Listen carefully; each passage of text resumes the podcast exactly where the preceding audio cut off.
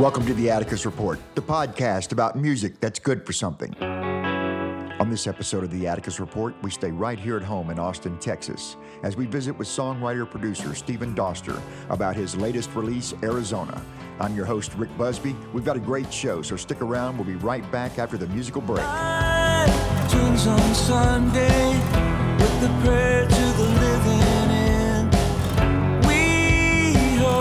Sunday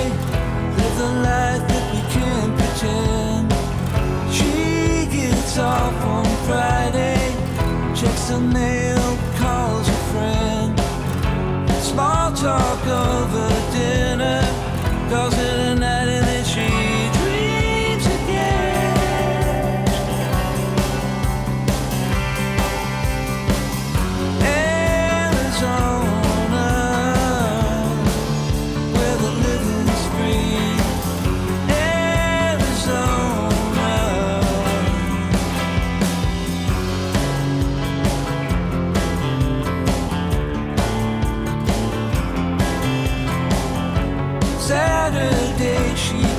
up, cleans the house, washes the car. Ready's for the evening, meets her buddies at the local bar. Drunk in conversation of all the things you're gonna do someday. The grass is always greener, but the smoke is always blue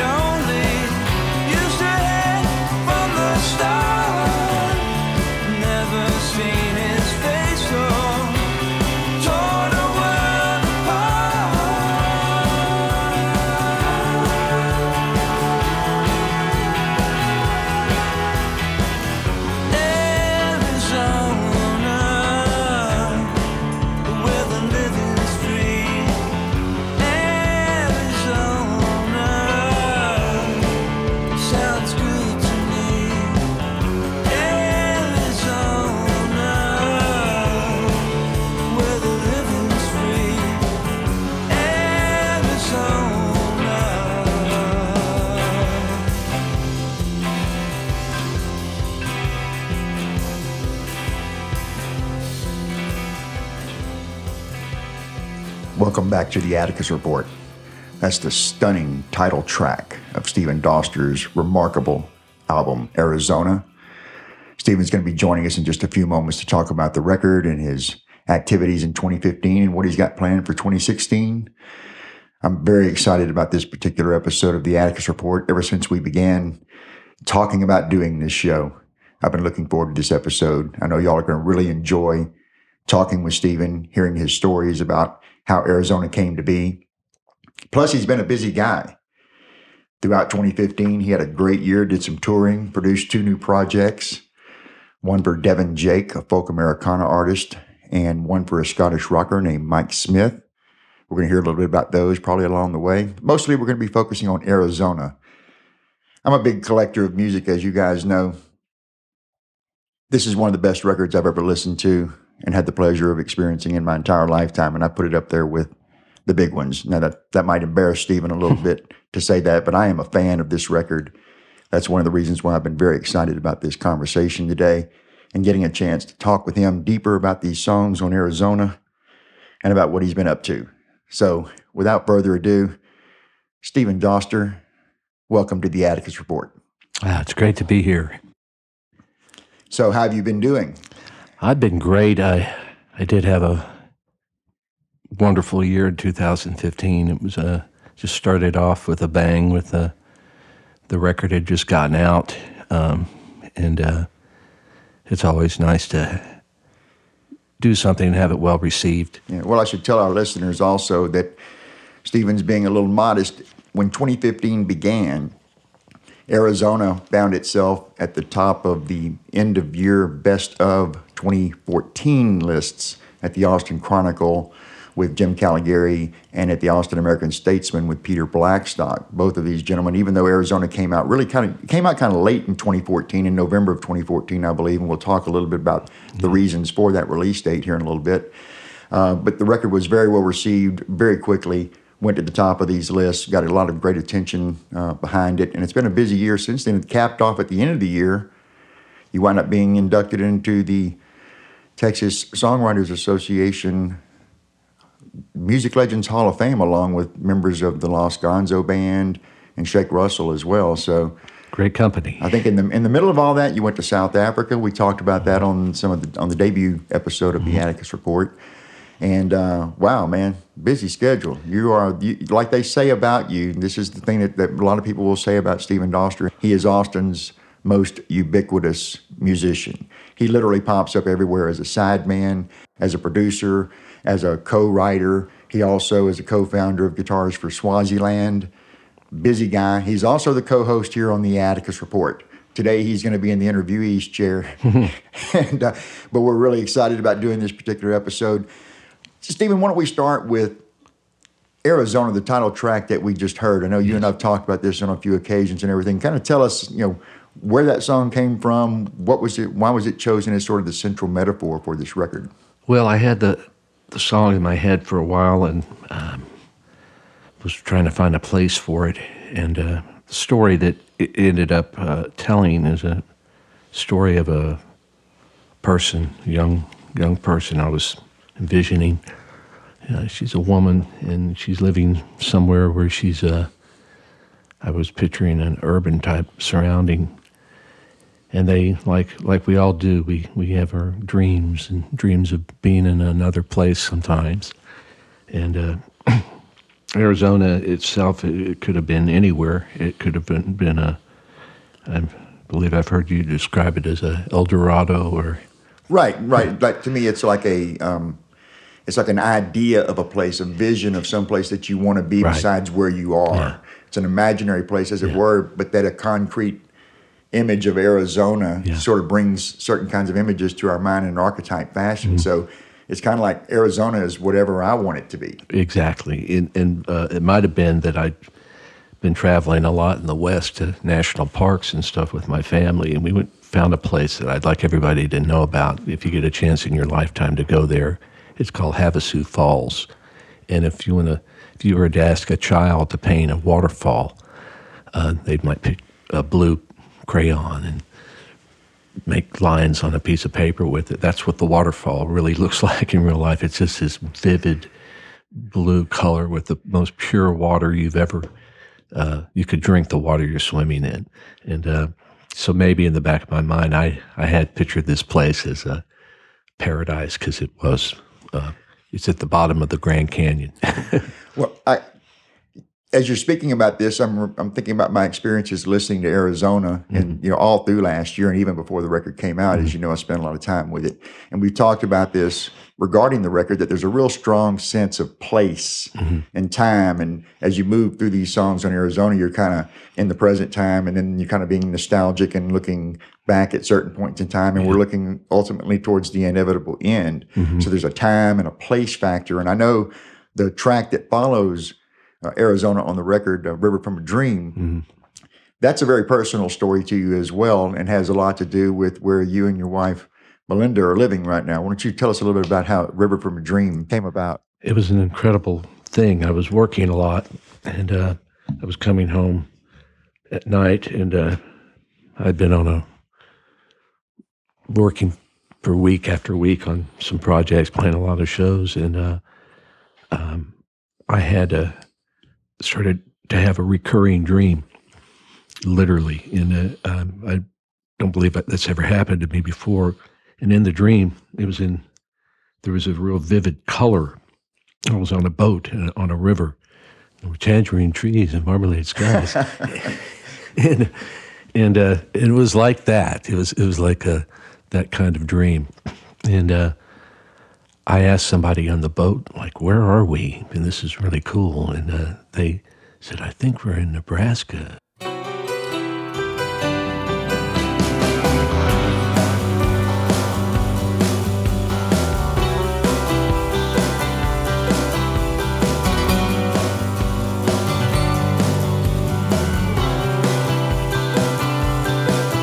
All the houses on my street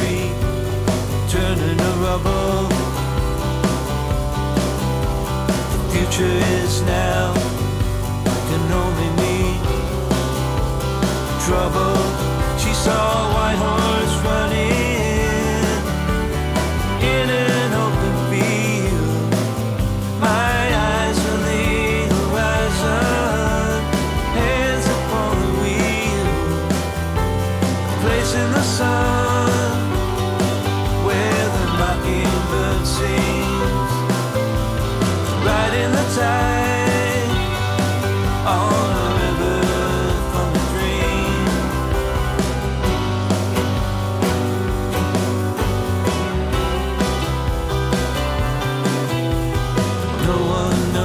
sure.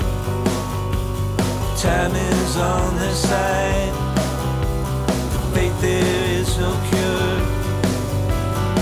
Accusations fly, cars begin to thin, but further I drive. But for the shape I'm in, this notion is. A place in the sun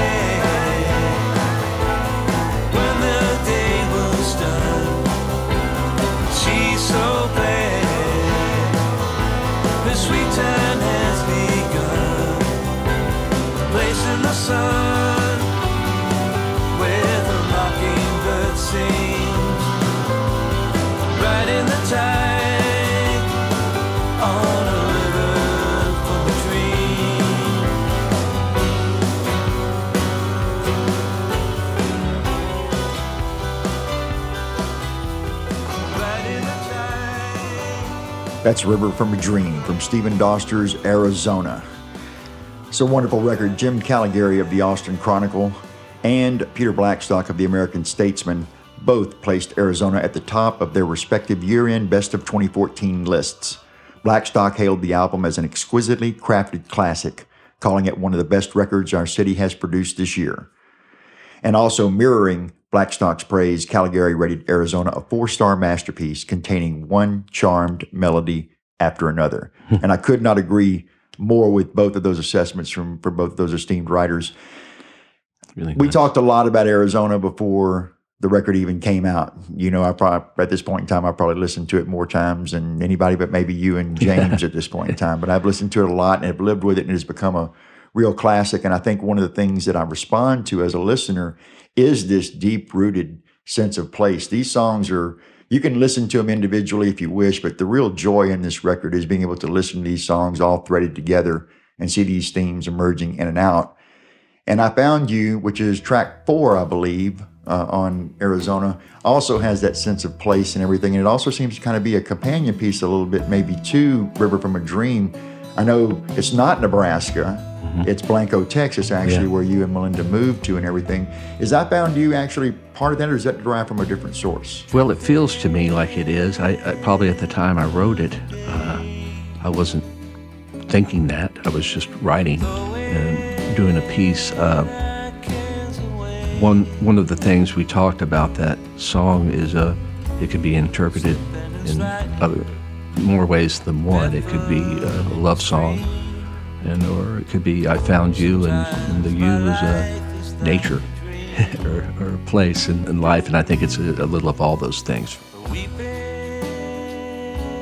You know, there's another aspect of that song. You've told me the story about, I believe it's this song that in the studio, y'all performed, you had a great band, and maybe you want to talk about your, the musicians on this record as well. But I think you did, isn't this the song where you told me y'all had like really worked on this over and over and over?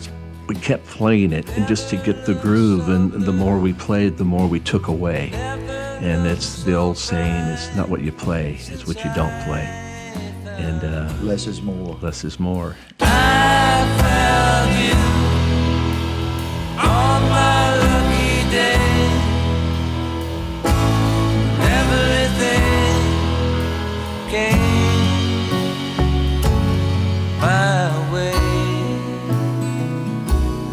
I found you.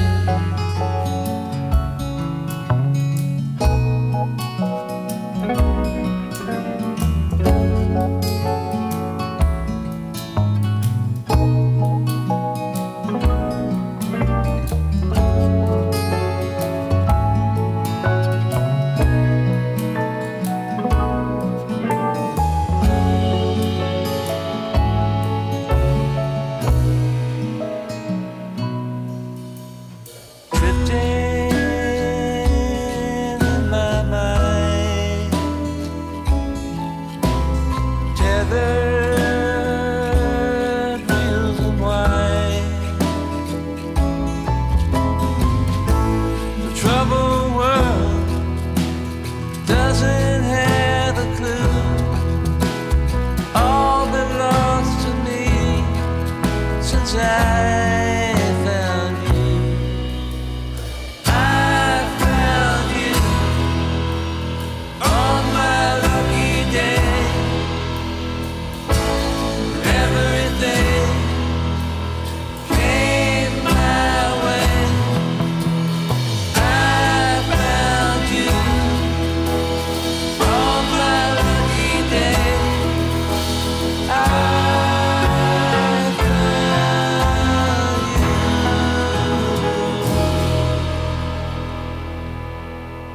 Truly a transcendent moment on the Stephen Doster record, Arizona. That's I Found You. Stephen, that's one of my favorite tracks on the album as well. I have a lot of favorite tracks on this record, but one of the reasons that this this song stands out to me in this performance is driven by George Reiff's bass playing in this song. Some of the best bass playing accompaniment I've heard on songs in recent memory.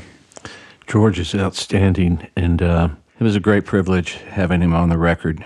George is uh, playing is like a master's course in bass.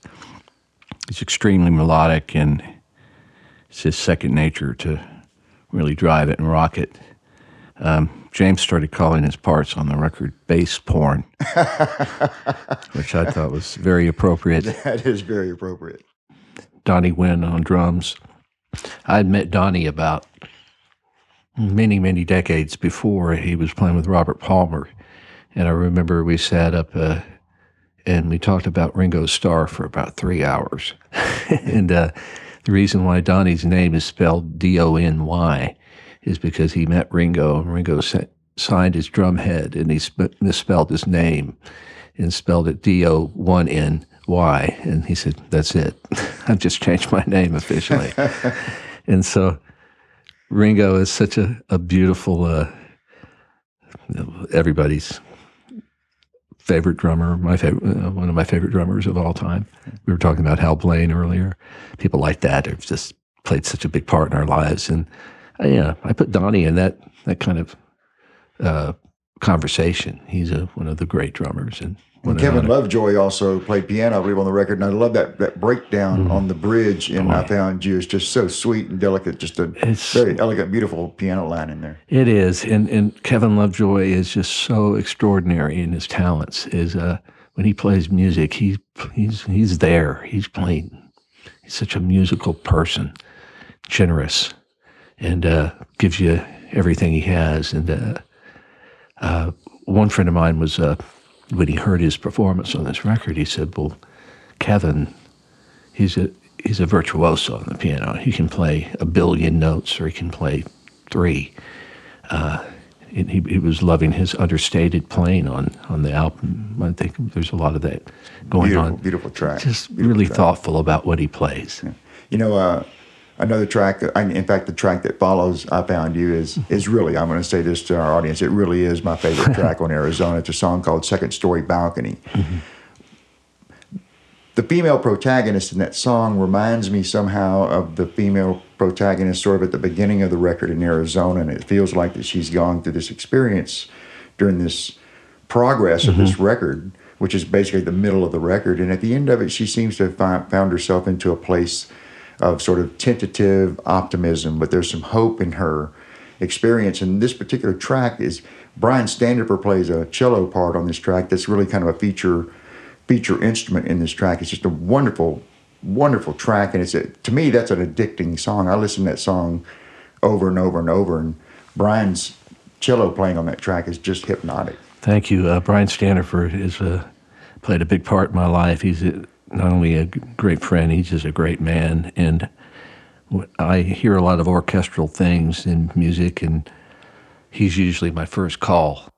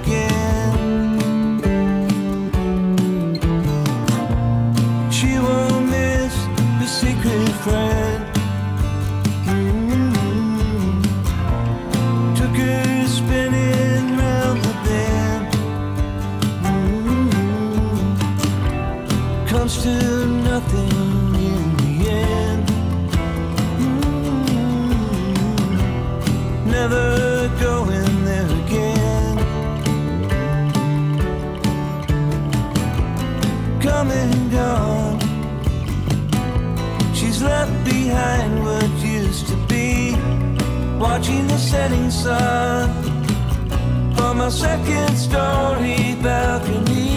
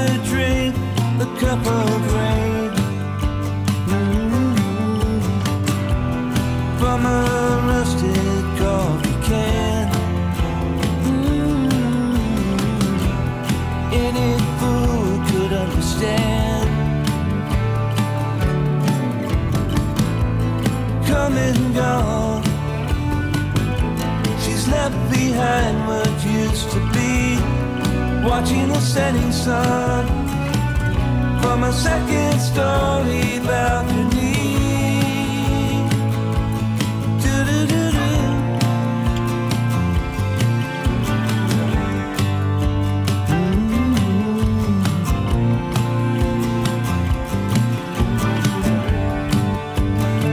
Second Story Balcony from Stephen Doster's Arizona, featuring the cello of Brian Standifer. Now, Brian was with you on Rosebud back in the 90s as well, wasn't he? Right. That's when we first uh, started working together. Um, he had just moved from New Mexico, and I got a call from Brian. And uh, I was working with a friend who had had an accident, a, a cellist that had hurt his hand.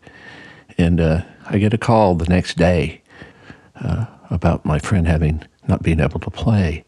And he said, No, I just called you. Someone told me that you use cello a lot in your music. And, uh, and so it was uh, synchronicity It was kind of crazy that he would just call right then. And uh, we've been very close friends ever since. And uh, his work on Rosebud, too, is great. Well, you have a lot of really good close friends, Stephen, who support you in your projects, and you've done a lot of great work for a lot of people for a long time in Austin.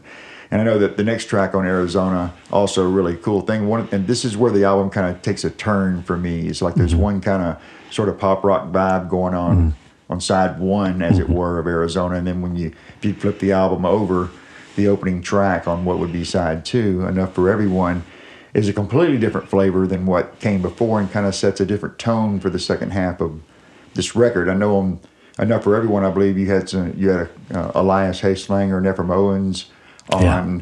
on horns in there. And what was the the female backup singer that that's? Devon Gilliford. Devon Gilliford. And uh, I first worked with her, met her when I was doing producing the Uncle Lucius record. And she came in and she had this uh, quality that I don't see often in, in uh, an absolutely, completely relaxed singer. And, uh, and it's, uh, she's just a fantastic vocalist. And so uh, whenever I was using, I did a lot of harmony vocals on this record myself. And, uh, but whenever I was looking for a certain thing, uh, she gets the call from me.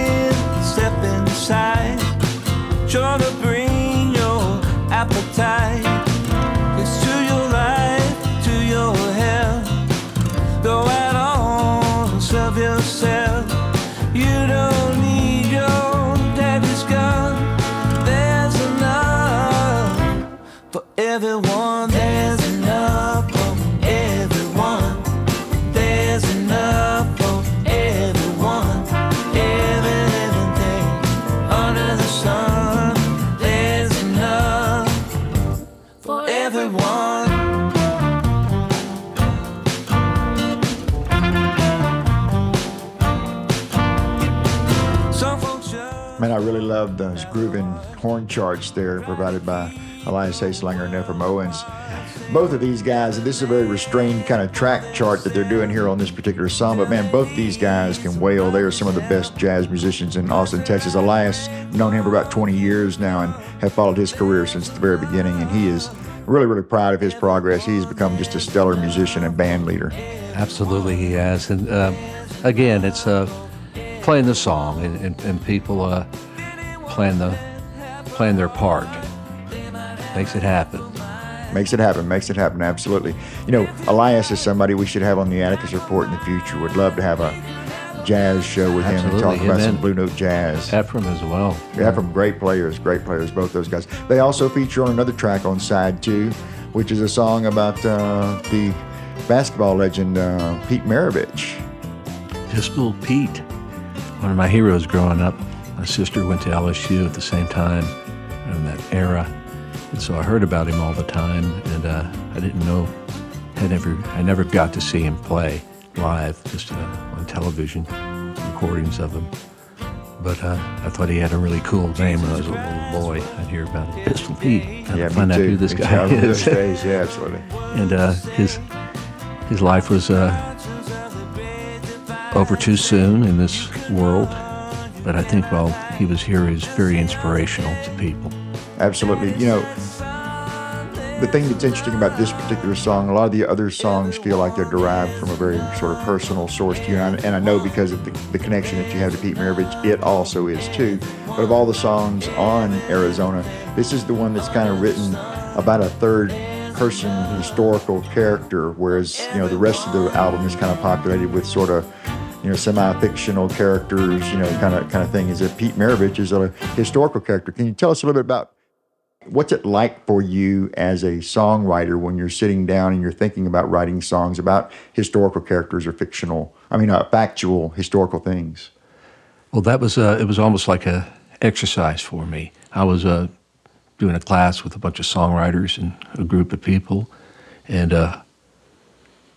uh, use those exact words, uh, writing a song about a historical uh, figure. And so I said, "Well, who would I write about?" I thought about, and I he he came into my mind uh, immediately. Well, we should we should let our listeners listen to the song because I really do think this is an excellent example of songwriting to where in three short verses and a little bridge and a chorus hook and everything, you do a great job of distilling the life of a man down into a you know three minute plus song. It's a really remarkable thing, the details and the way that you framed them up. Uh, excellent piece of songwriting. And why don't we give a listen to that with our listeners right now here on the Atticus Report? We're with Stephen Doster talking about his record Arizona, and this is the track Pistol Pete about NBA legend Pete Maravich. We'll be right back after the musical break.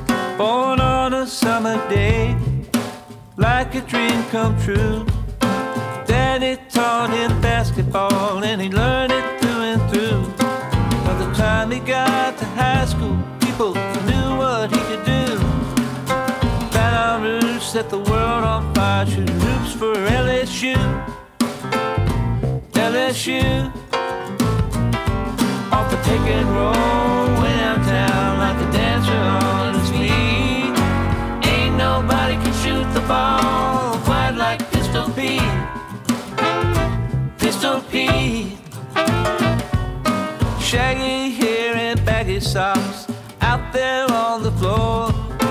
Shattered every record that had ever come before.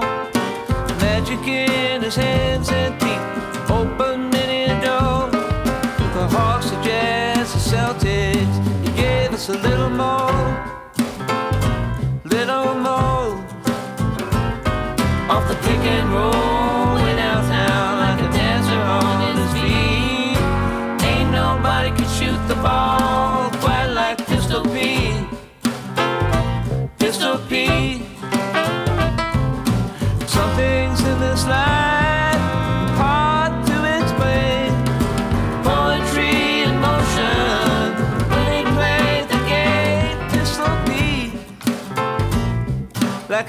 like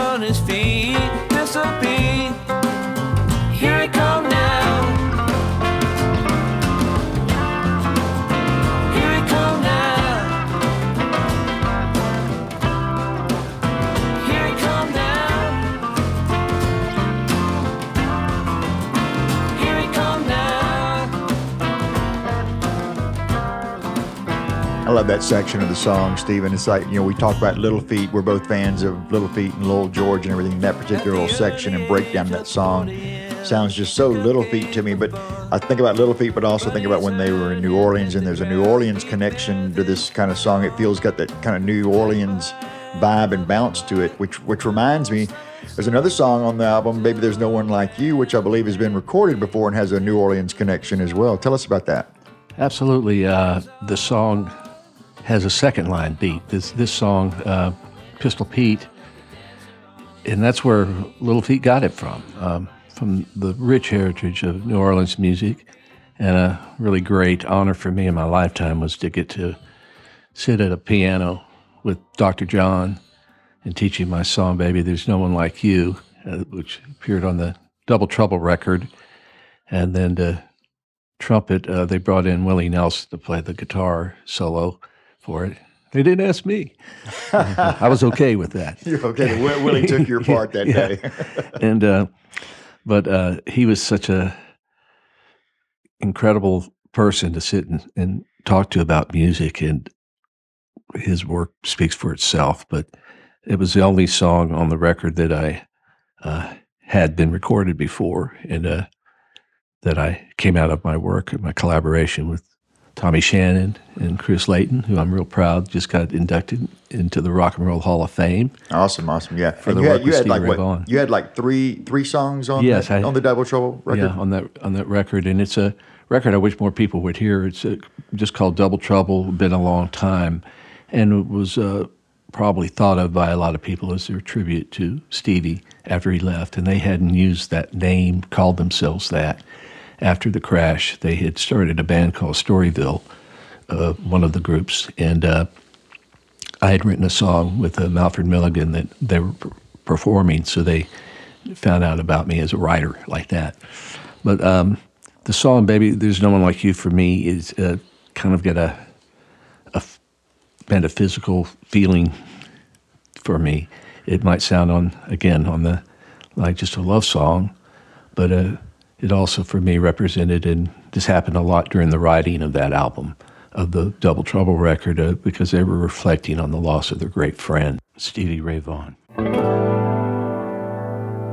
Deep in my heart, I hold a place for you where I can run. Feeling blue. When I think of all the good times that we've had, makes me feel so very glad. People will come, people will go, in and out of the blue.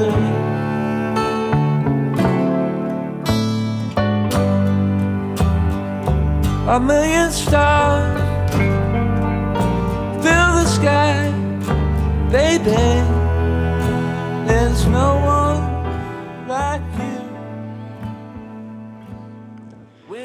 You know, Stephen, when you were telling me stories about this record and your time with Dr. John when he was recording that track on the Double Trouble record, you mentioned the word metaphysical in the first setup here before the song. Didn't you have like an encounter? Would you tell me Dr. John actually kind of got that aspect of the song and he, the it, it's kind of setting up a theme that's that's getting ready to reveal itself in full here on the record that's been kind of playing under the surface as we're moving towards the end here. This song has a a quality about it, like you're singing to someone almost in the in the afterlife in a certain sense, and it kind of enters that metaphysical realm. And the songs that are kind of coming up are going to kind of carry that theme forward to its sort of inevitable end. So tell us about that that that moment when when someone really get another artist really gets the aspect of your of your writing. Well, and in his case, he uh, he said that "In and Out of the Blue" speaks to me, and uh, he got the song and what it was about. And uh, when he p- performed it, he said, uh, "All right, I feel mystical. Let's cut this motherfucker." and that was That how was that went. that was the guiding principle. There you go, brother. There you go. Well, you know, in in the context of this song and everything, there's some things that start happening in the record. This is a brilliantly engineered record. I want to say something Mm-hmm. about that as well. Like this, this is a this is a great sounding record. It reminds me of some of the best, you know, vinyl records from the 70s and everything. I could put it totally in that mix with those records and it would sound totally at home. It's a very warm, very vintage sounding record. And I know you've been working, you work with James Stevens at East Austin Recording Ear Studios there in Austin, Texas, which is where I recorded one of my records there, thanks to you guys. Let's talk about James because he's got to be like an MVP utility player on this project for you. Absolutely. Uh, James Stevens to me is a, just a blessing in my life. Uh, I met him when he had a little studio in South Austin in a 16 track studio, and uh, we started working together. Then I remember going into his house. It- the, he was recording and He had made his garage into a studio at the time before we built Ear. And I went into his house uh, and I saw his record collection. And I said, I think I'm going to get along with this guy just fine. He had all these great, all the Everly Brothers, Roy Orbison, Neil Young, Big Star, and uh, had quite the collection. And that's a, and his brother was in the band Blind Melon, and so he had grown up in a musical family. Uh, brother uh, is uh, Roger Stevens, the guitar player for that band, and now James is playing with them. When uh, one of his other things, he's playing, uh, taking Roger's part and doing some touring with them. Yeah, we should also tell our listeners that you know James is also the front man for the band Moonlight Towers, one of Austin's really really fine power pop bands. And I know he, he engineers and works with a lot of different artists Absolutely. out there as well. And as you were talking about his brother and the connection back to Blind Melon, I got to be thinking about, oh, there's another family connection here in the context of this record because this next song that we're going to talk about, Throwing the Ball, to me, this is the the song on the album that is kind of maybe most rooted in a sense of family, and there's a sense of nostalgia and looking back and sort of uneasy things and a, and sort of a family history and everything. But these people are these characters are finding a peace somehow in the midst of that. There's a lot going on in this song. It's a very subtle and brilliantly engineered track. One of the finest tracks on this record in terms of how it's assembled and crafted and produced and everything. Thank you. Stellar track, man. Tell us a little bit about where that song am, am, I off am I off base or is this really where you were kind of coming from in this song? It's exactly where I, I was coming from. It was a song that I wrote for my son and my father, and uh, my joke is uh, the smart gene sk- skips a generation. my, my father and, and, my son they they both have a really wonderful. Uh, uh, they love being around each other and talking, and the uh, I was reflecting upon my one of the things in my life that was a consistent thing since I was a boy, and it was a simple thing throwing the ball. And it was about uh, simply that, and it got me thinking about my father and his, his history, the things he had to go through in life. Uh, he was in some big battles in World War II, and uh, he was at Bougainville and Guadalcanal and things like that. A little different than me. I never, I was never there and put through that. I, I forget what they call that generation. The greatest generation. That's right. But uh, of, of, people that went through those sort of things. But so all those things started happening. You, we get older in life. We start, and as it would happen as this record goes on, toward the end of it, I get more reflective mm-hmm. about my family, and uh, I'm really glad I wrote uh, that song for them. Yeah. So Stephen, on this track, Throwing the Ball, there's also two other musicians that are perform on this particular track that are not anywhere else on the album. They're only on this particular track. So tell us about them. That's right. Floyd Domino on piano and Marty Muse on pedal steel guitar. I chose both of them specifically for this song. Um, Floyd Domino's a very accomplished pianist. Marty Muse, a wonderful pedal steel guitar player. I love the pedal steel uh, so orchestral. And uh, I like it particularly in music that might not be country music. It's uh, in the case of this song, I feel he lays a really nice spatial bed underneath the song. You know, I've told you that before. That when I first started listening to the Arizona album, that this particular track, I think I'd probably listened to it a dozen times or more. And then one day called up, and I'm like, "Is there a steel guitar in this track?" Because it, it was so understated and so well used within there. It's not the typical way we think about steel guitar playing. It was very understated. And it took me a while before I got the nuance of that. Oh, that's a steel guitar yeah. making that sound. Well, Marty does it all. He he can play as much or as little as you want. Like a lot of the guys on the record, I talk about playing the song and, and making it happen uh, with what it needs. Um, Marty's a, a fantastic player. He's got a great solo album out called Before the Dawn for any of the pedal steel lovers out there. And Marty's a day job when he's he's playing with Robert Earl Keen, and uh, Floyd Domino has played a bunch of people, but he's playing with Merle Haggard right now. So. Um, and he was also like the original piano player for Asleep at the Wheel. He did a lot days, of stuff right? with them. George Strait. Yeah, uh, he's a, just a fantastic, gifted pianist, and, and Marty and him both got the song. Maybe part of the reason I wanted them to be on this song. We had a lot of talk about about what the song's about. And uh, Marty said, uh, "This is one of the best baseball songs I've heard." And uh, I said, "Yeah, thank you." Well, it's a brilliant song, and let's listen to a little bit of that with our listeners, and we'll be right back here on the Atticus Report with more of our conversation with Stephen Doster and his album Arizona. Right now, let's take a listen to the track on that album, Throwing the Ball.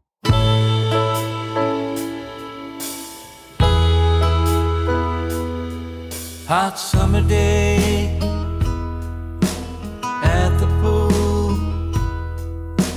Sun is beating down, but the water is cool. Kids playing catch by a sycamore tree. Blue sky rolling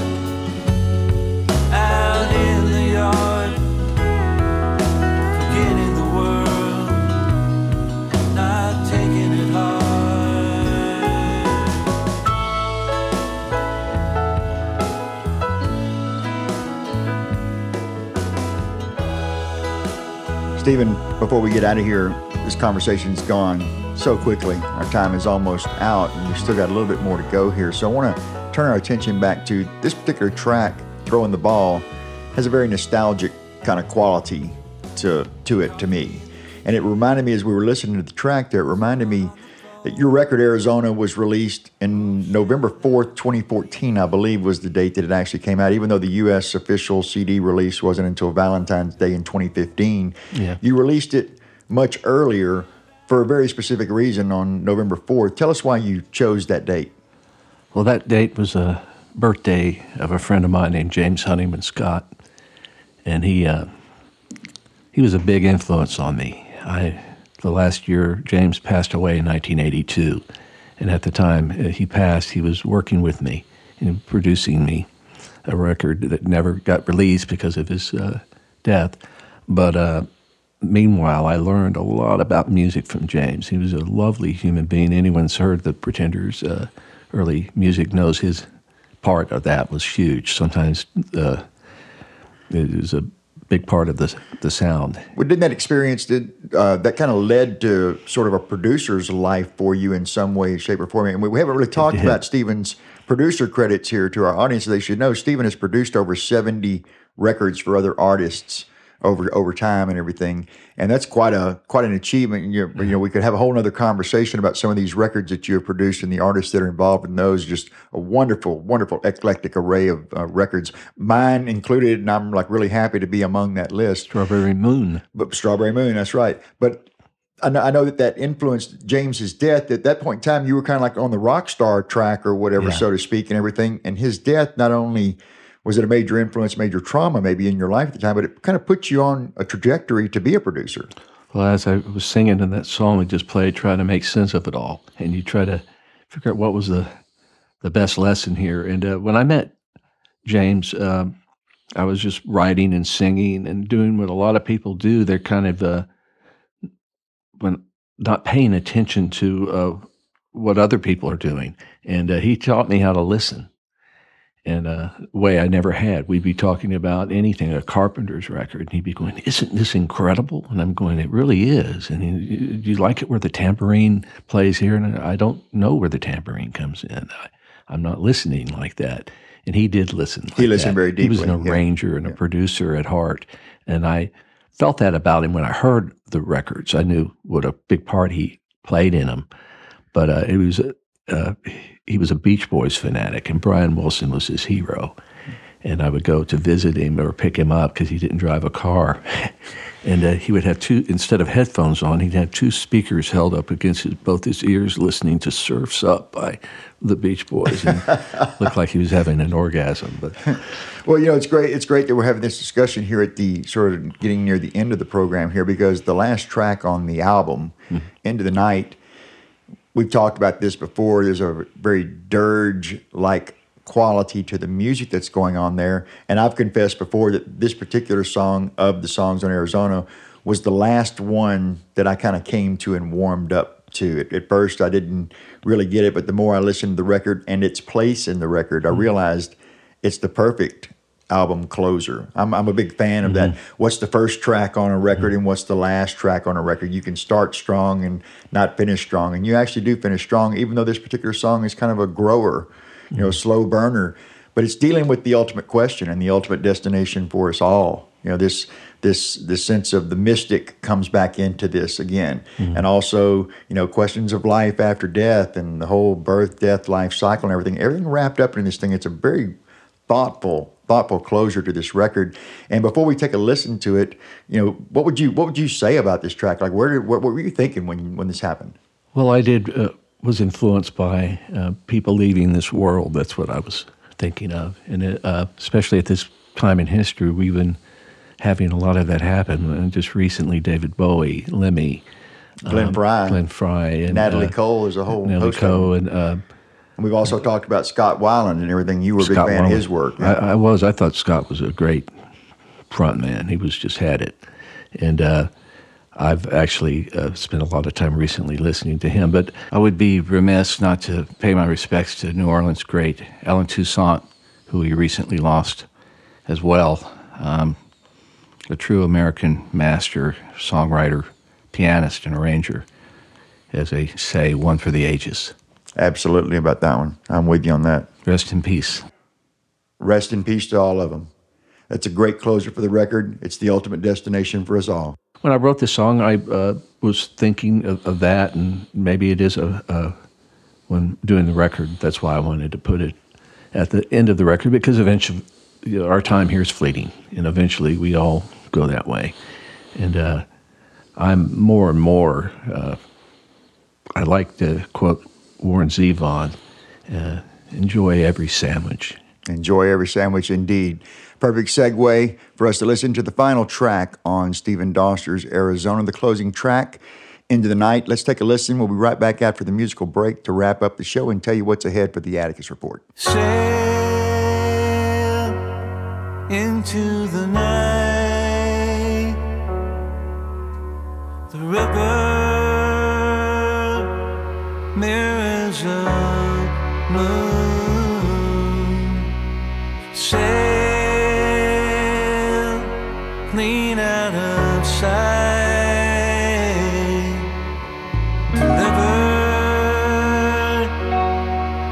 I'll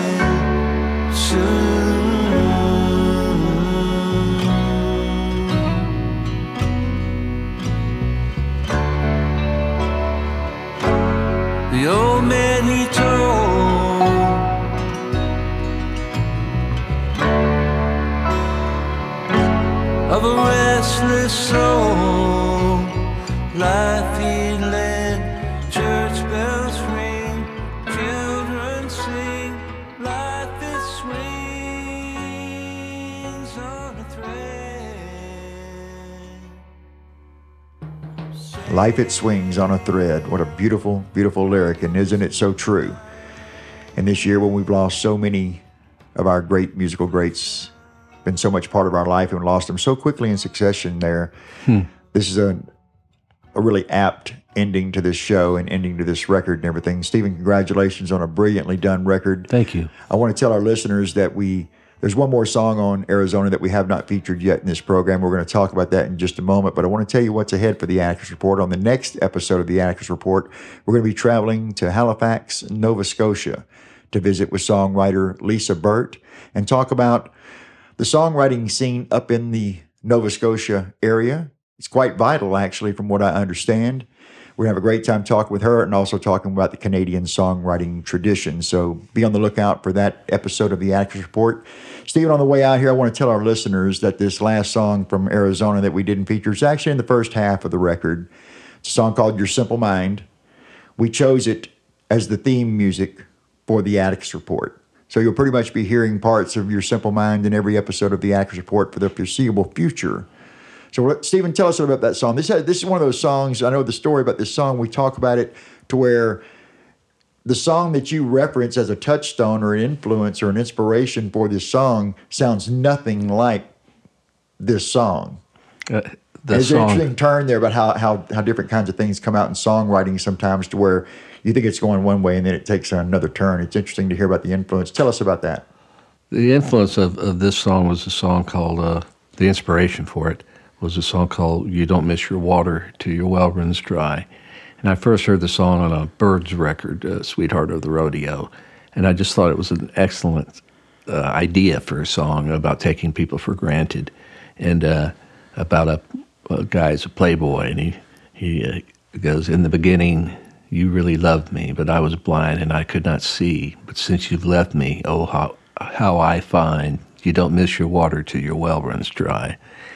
And uh, I And so the version we're off, the one I'm familiar with, and I think the one you were initially familiar with was when Gram Parsons was with the Gram Byrds on Parsons. Sweethearts of the Rodeo, and Yeah. that version, which is completely different than the origin of where it really came from. it was more of a blues song. I heard the uh, William Bell wrote that song, and I heard that when I heard the real version, I was very surprised that it was oh, it's an R and B song, but just a great idea for a song. And so I was writing a uh, kind of a pop rocker, and uh, that idea came into my mind of writing my version of a taking of a person who's not gonna is taking someone for granted. Well, so to all your listeners of the Atticus Report, remember that. To like, go back and listen to "You Don't Miss Your Water" by the Byrds off of "Sweetheart of the Rodeo," and then cue up this next song, "Your Simple Mind," and try and figure out how Stephen got from there to this.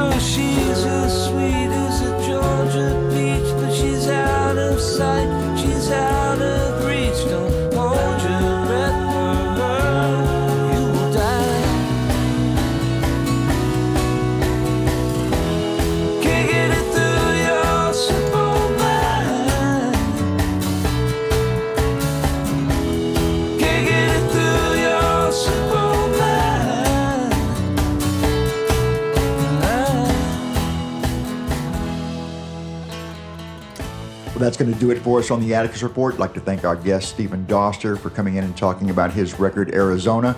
You can find that record, by the way, at stephendoster.com.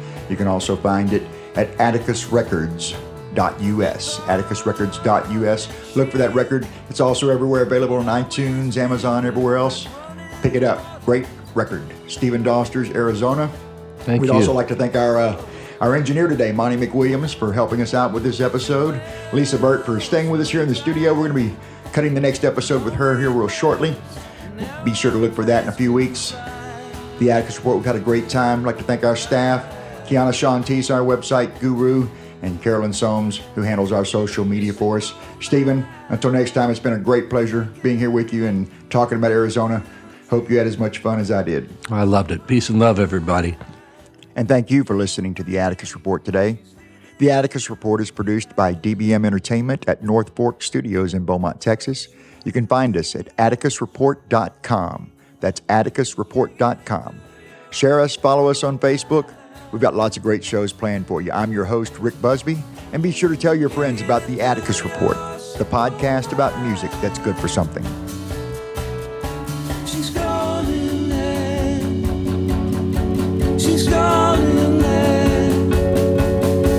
She's gone and left sad regrets.